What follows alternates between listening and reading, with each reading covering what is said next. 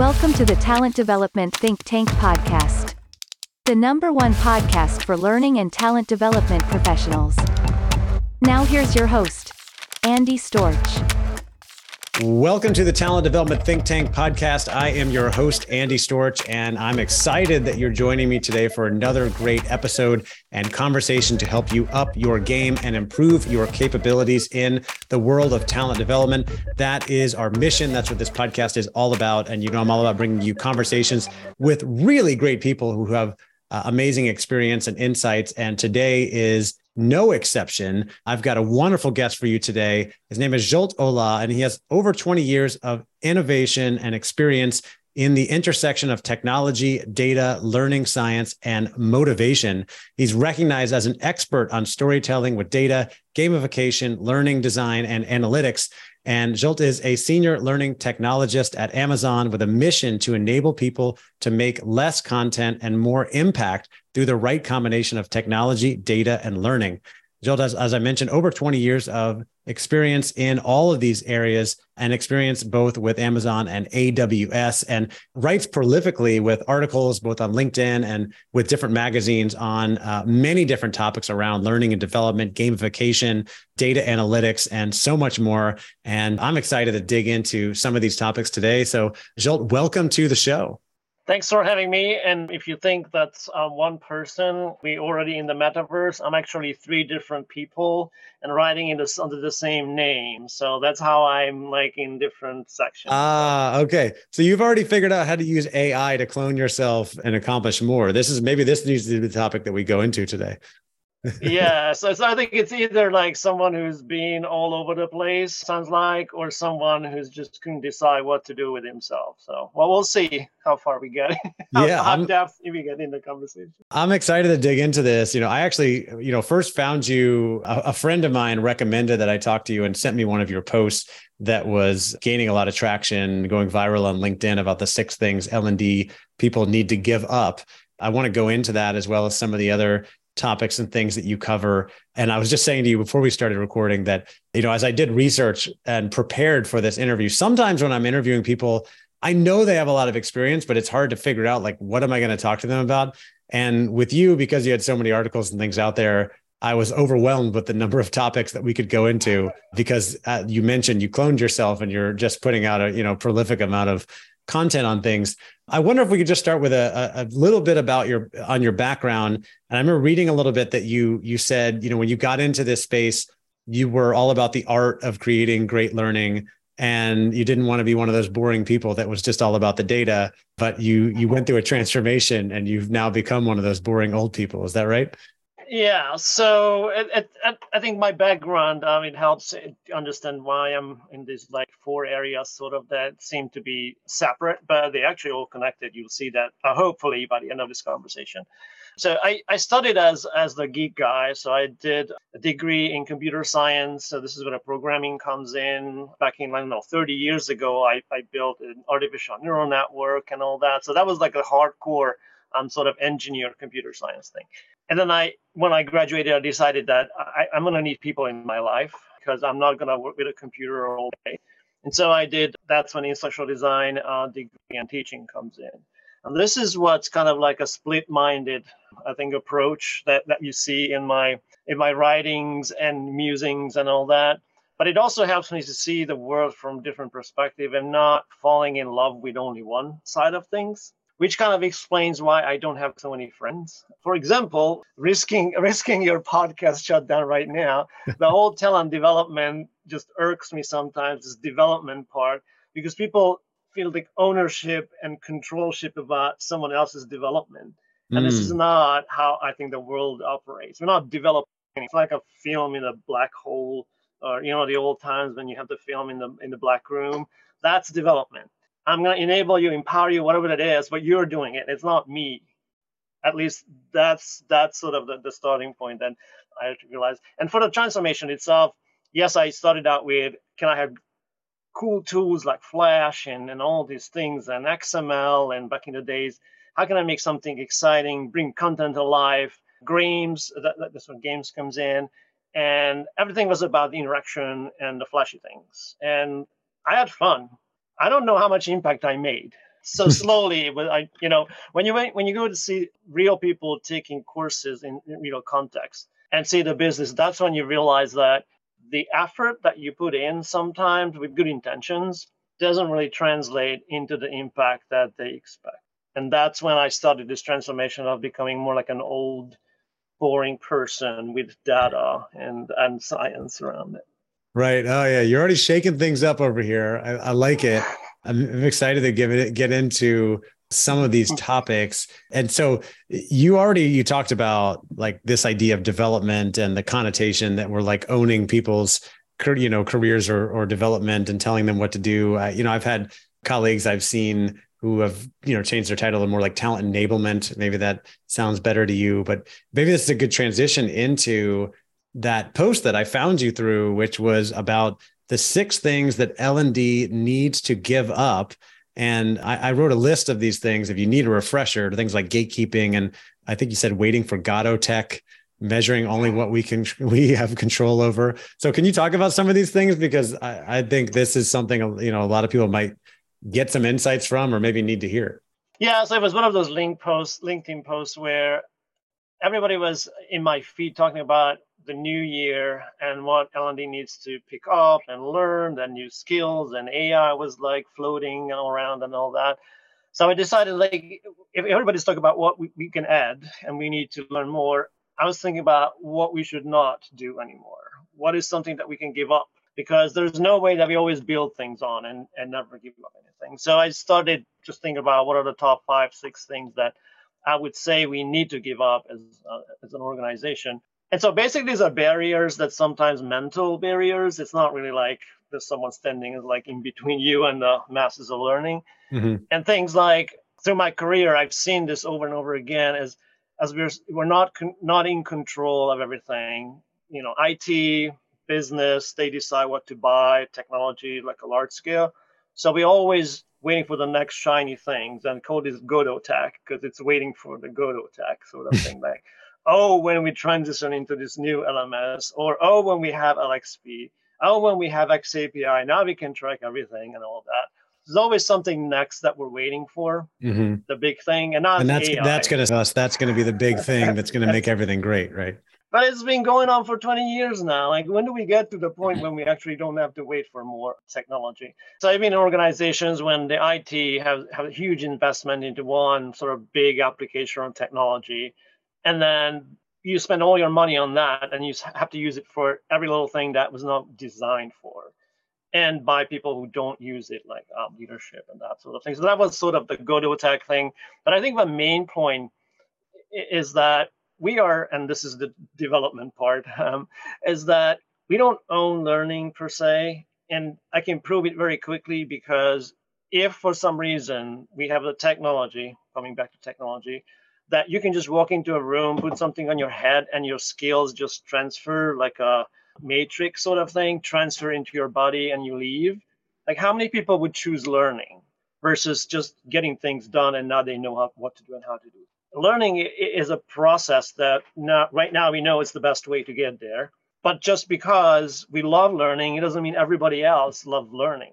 And we don't control that. They learn. What we need to do is enable and give them the tools and step out of the way. And one of those things of know when to say no or get out of the way, literally, and just let them live. Yeah. You also talked about measuring only what we have control over. That's that's something we need to give up. So people are you know, there's a lot of buzz about measurement, but I, I assume you're seeing people only really trying to measure the things that they have control over and making excuses about the rest. Yeah, so I just posted something like I think yesterday that went all over and uh, people arguing about it. All I wanted to do is just I wanted to say what we're using and implementing in our team to measure the impact. And then whether you like it or not, you can use it or explore it, whatever. But it, it went all over the place complaining about different models. So the point was that that I had a little note in there saying sort of like if you sit in a car, the vanity mirror is kind of blocking your view. And If you take that sort of analogy into learning, that if you're only measuring what you have literally control over because it's it's convenient, things like how many times people access your course, completed the course, how much time they spend on it, that sort of thing, all about the course and content sort of consumption, that's the, the vanity mirror.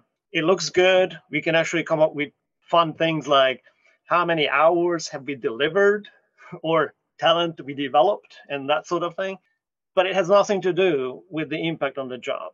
And so it's much harder to reach out, work with the business on figuring out what are these people actually doing on the job, how are they measured, and then how we can help them to move those needles.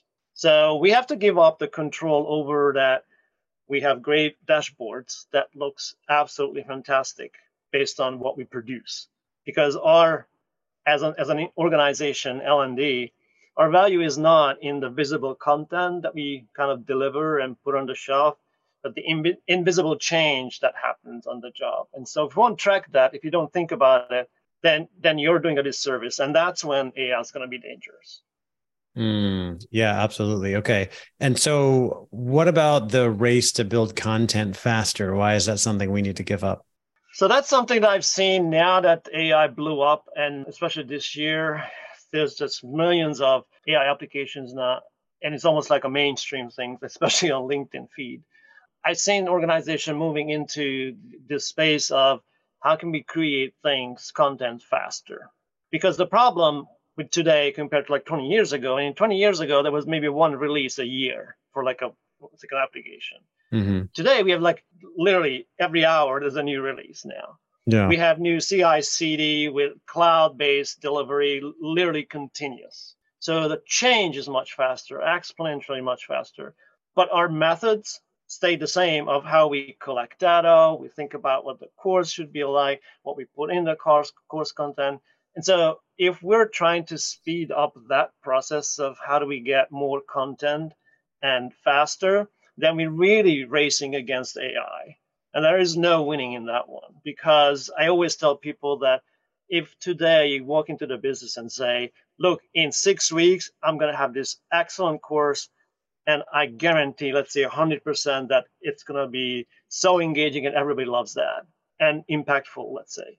And then someone else comes and says like, well, I can't guarantee 80%, 100%, but maybe 80% there, but I can give you something by tomorrow or in an hour through AI. Now, the business is not going to say, let's just wait six weeks and, and see what happens maybe cases when there's some legal applications of that. But other than that, let's just try to what we can solve for tomorrow and then re- reconvene. And that is the, the, the race that we cannot win. And this mm-hmm. is why I'm saying that we should have we should focus on more on the impact side of things rather than the content side of things. Right. Okay. So not just like how fast can we get things out, but really thinking about what's the impact and and we still want to focus on quality and not just speed or new things. Yeah, I mean, it, it starts with the measurement part because if again, if you're measured by, for example, how much people like what you create, then you're gonna design for that that number, that average, you know, satisfaction rate and that sort of thing. And that sometimes can completely opposite of what you're supposed to be doing for long-term impact or behavior change. And so you're actually doing you're using your own skills as a designer, but against what the actual the end result should be on the job. So this is where I think when we come when it comes on L&D and, and think about our, our goals, it should not stop at delivery. I mean, even the old ADDIE model has an E in it, but that doesn't mean that they would actually have to stop evaluating on, you know, when the LMS stops. Evaluation should be based on did we change something? Are people doing something differently? Are they better today than yesterday? Are they able to do their job faster, easier, more, whatever the things are? That's when we should be measured on. Yeah. And so the last thing on the list was stop of things that L&D people need to give up is sticking to what you're good at. So I assume this is all about getting out of your comfort zone and, and doing new things. So this is uh, it has you know different layers, but it's sometimes called the PowerPoint guy sort of syndrome where oh, yeah. someone okay. is really good at PowerPoint and then really gets just tagged and labeled as oh when you need content go to the PowerPoint guy because he's going to make it real good and real nice. And so whether you're actually building impact or not, whether you're doing something for the business or not, your reputation is that you are the great PowerPoint guy, which kind of leads to two things. One is that you never get promoted because they really need you in that role so you can create PowerPoint presentations. And the second one is that you're actually feeling good because you're valued, you have your skills, and you apply those skills all the time, but you never learn anything new anymore. And then kind of translate that into the learning part. If we teach the business that what we do is creating content, then they come to us when they need content. And if it's the last hour, because they didn't think about this before, then there is no way of leeway of, oh, let's discuss with questions of what your needs are. Is it really a training? At that point, there is no time for that. You have to build out that relationship and start, you know, later on. But at that point, you just have to deliver. That's what you do. And then when you know layoffs comes and all all kinds of restrictions, what do we have to cut? Like, well, we have content here. Let's just have fewer people and working harder. Yeah. So it, it is about like diff getting into different things. And there's going to be so many different needs in the business. Speaking of that, one of the things that you're known for, and we talked about this a little bit in your background, is using data for storytelling and using data for learning and development. So I wonder if we could go there and talk about, you could talk about the importance of leveraging data and where a lot of organizations might be falling short or not doing what they really could be doing. Yeah, so this could be probably a week of conversation from this moment on about data.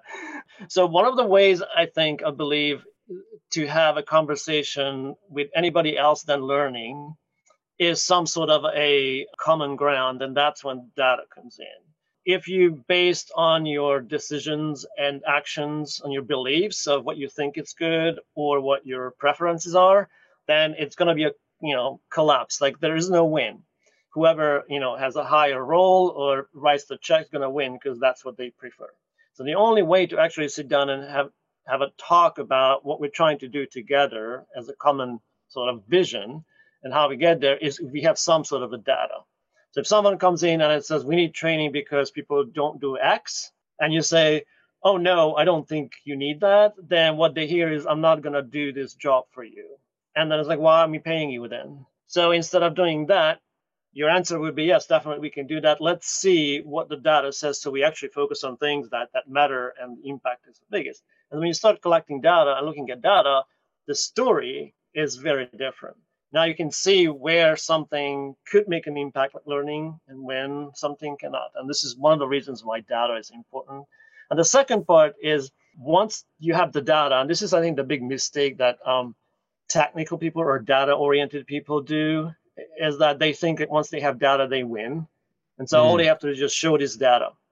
And that's when we come up with dashboards and reports and all kinds of fun things filled with numbers and it still doesn't work.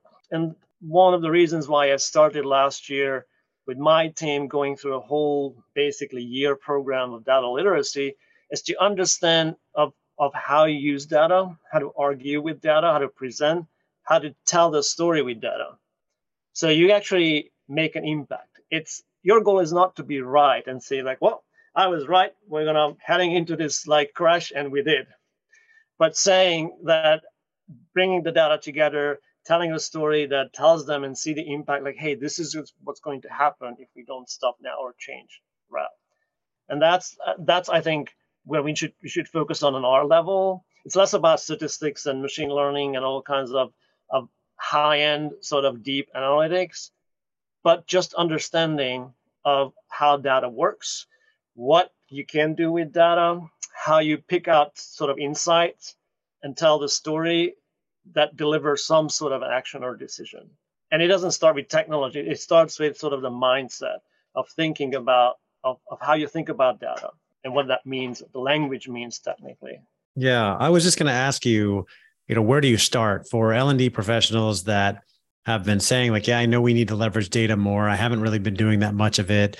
I've been trying to take more of a, you know, consultative approach to how we think about creating programs, but I know we could do better in leveraging data. What what do you think people need to be thinking about and, and how can they get started? For us at least there are two sides or three sides of this. One is the learning design. Your whole process and mechanism of, of how you work needs to be relying on data, which means you need to work backwards from the business. And there are millions of, of, of various approaches for that. The simplest thing and probably most practical that I found was just Cathy Moore's action mapping or any sort of version of that. Technically, what it means, and even Amazon has its own working backwards from the customer sort of approach, is that you start out with the very end. In this case, the business goals, look at the KPIs, what the performance it needs, who are the people who can be affecting those directly, changing that, or indirectly supporting that, and then come back a step and saying, okay, if we have these KPIs, what are the behaviors that we want on the job, and then start asking and digging about what what is happening today in the in the business, why people are not doing what they should be doing, and you realize that not everything is a training problem. This is one of the big sort of mistakes. If someone is not doing their job, then they need to be trained. Mm. There's a lot of other things that comes in, and you understand breaking apart like an onion thing and all through that document and collect data of what and why we're doing and how we know when we're changing it that it's going to change. So that's your one aspect of the design process going backwards all the way. And the very last thing is content for that. The second part is is is understanding what sort of a framework we can use because we don't have to do this from scratch. And so there are measurement and evaluation frameworks like kirkpatrick level four everybody knows that inside out because this is something that we've been being for I don't know for ages now. If that works, use that. If you use something else, fine, but you should have something. You have to have something that guides you through. In our team, we use LTEM, which is learning transfer, learning transfer, you know, evaluation model, and it's not worse or better or or ranking. It's just you have to have a system that works in your organization in your context. So you follow that. And the third part is, and this is where the data literacy comes in, of where you start to have business skills to understand how the business works, understand how you translate your learning world into the business because they don't speak the same language. You can talk about learning all day long and learning objectives. That's probably not going to change anybody's mind on outside of our, our world. And so those are the things. I mean, Where do you start with the data literacy part? I always suggest books that start with how do you think differently about data. So I think Jordan Morrow's book of how to be data literate with the three C's is a good start. And then the, the next part of it is just start doing with any data. So this is not a spectator port, sport of sitting and watching people playing on the field. Start collecting data, start looking at what you have, start collecting insights from it. And if you need a little bit of experience, come to the ATD in May and we have a session on a pilot dashboard and you can sit down with others and figuring out whether the pilot was successful or not. Sort of playing the first, sort of slowly getting into the deep water of, of, of data analytics, understanding what the numbers look like, what pitfalls you might have, and what misunderstandings so that you might have with data. Oh, excellent. And you mentioned you're doing that dashboard session at the ATD. Is that the conference in San Diego in May, the international conference? Yes, it's uh, going to be in San Diego in May. It's um, it's a hands-on exercise with tables. So it's a group of people, 12 people at a table. They're going to get a dashboard, actually printed out game board that looks like a dashboard. And we have going to have cards. And all we need to do throughout the session is decide on each card, which is a data card, whether these are correct or incorrect, or we don't know based on the data we have on the table. And, and they'll see that it's not about you know life and death it's not about knowing sort of statistical models it's about thinking differently especially working with groups asking the right questions and then digging deeper into data. It's sort of like an introduction to data literacy. Yeah, it makes sense. All right. Well, I will also be at the conference. I'm also speaking at the same conference, doing a session on the five steps to owning your career in learning and development. So we'll have to sync up, and I'll have to. I want to come check out that demo so I can learn more about about this work. And if anybody else is planning on coming to ATD in May, make sure you go check out that session. Come check out my session. Come say hello. Yeah. Jill, you also mentioned in there the learning transfer evaluation model or LTEM. I think that was the subject of the post you mentioned from this week that got just kind of blew up with lots of contention and, and debates about the model. Is that right? yeah. So this is a model by Will Thalheimer and others. And and my post was just the model itself, and then six reasons why we chose the model and how we work with it. You can read this on LinkedIn if you find me on LinkedIn. And then it just blew up, and people started coming in on two sides. It, it looks like in today's world, it's, it's like a zero sum game that you either win or lose. If your tool wins, then the, everything else loses. It's kind of like a weird, like binary approach. And so half of the people were excited to find something else and they can try and excited. The other half were digging of why is it not why is it different? What's missing from it? Why is it not working and all that.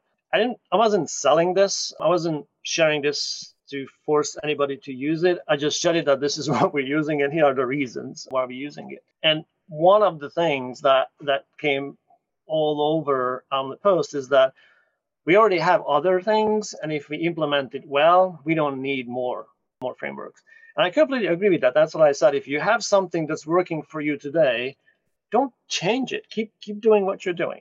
The problem that i've seen in the last 20 years is that some of these frameworks were not well implemented. So you can either try to fix those and figuring out why they're not implemented or use something else. And as we say here amazon it's a two-way door.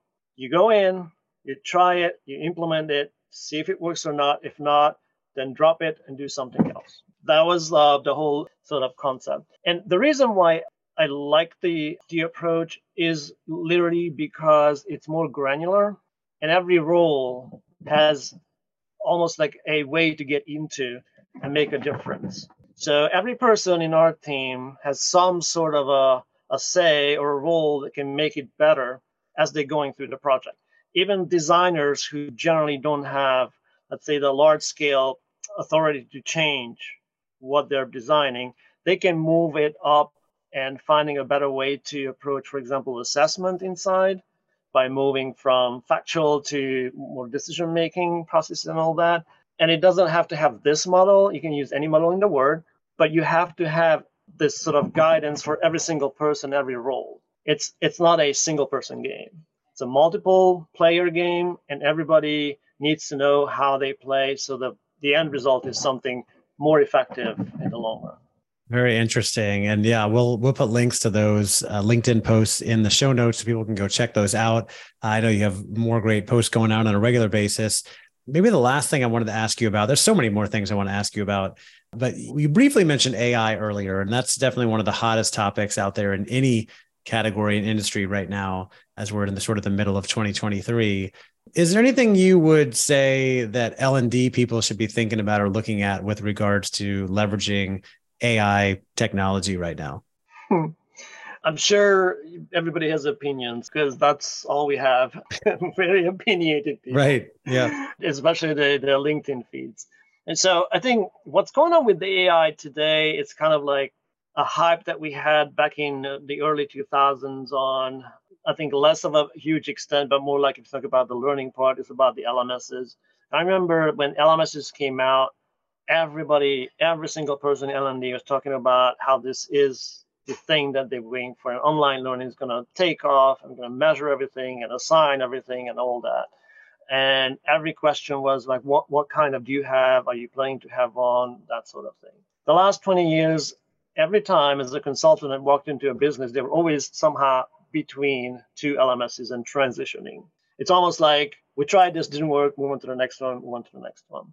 And so with the learning focus on things, I think AI is going to change also not only how we design and deliver and think about learning, because even if you don't read anything, completely shut yourself out because it's, it's not secure yet or or black box this is all happening around us.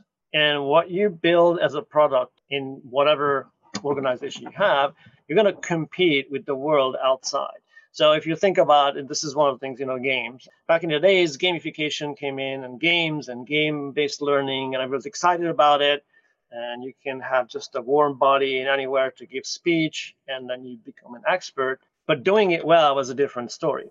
What happened though is that everything else outside, like your phone has now games everywhere, you play everywhere. So they raise the bar. We L&D cannot just declare that we created a game and here's the game because it doesn't look anything like a game. It's the same with AI. We can't just say, "Oh, we have our things, our tools, and what we create is really clever," when everything else outside on their phone is driven by AI and much cleverer than than our little product, which is just static. So it's going to raise the bar definitely. My only, I think, again, concern is how fast it's changing what we do without uh, without uh, rails and, and guidelines. Is that right now what's happening is that everybody is trying to see what can I use this for instead of figuring out what actual problems we have, what we're trying to solve for, and then find the AI solution for that. We're going backwards we have the solutions all over the place. We just have to figure out what the question is.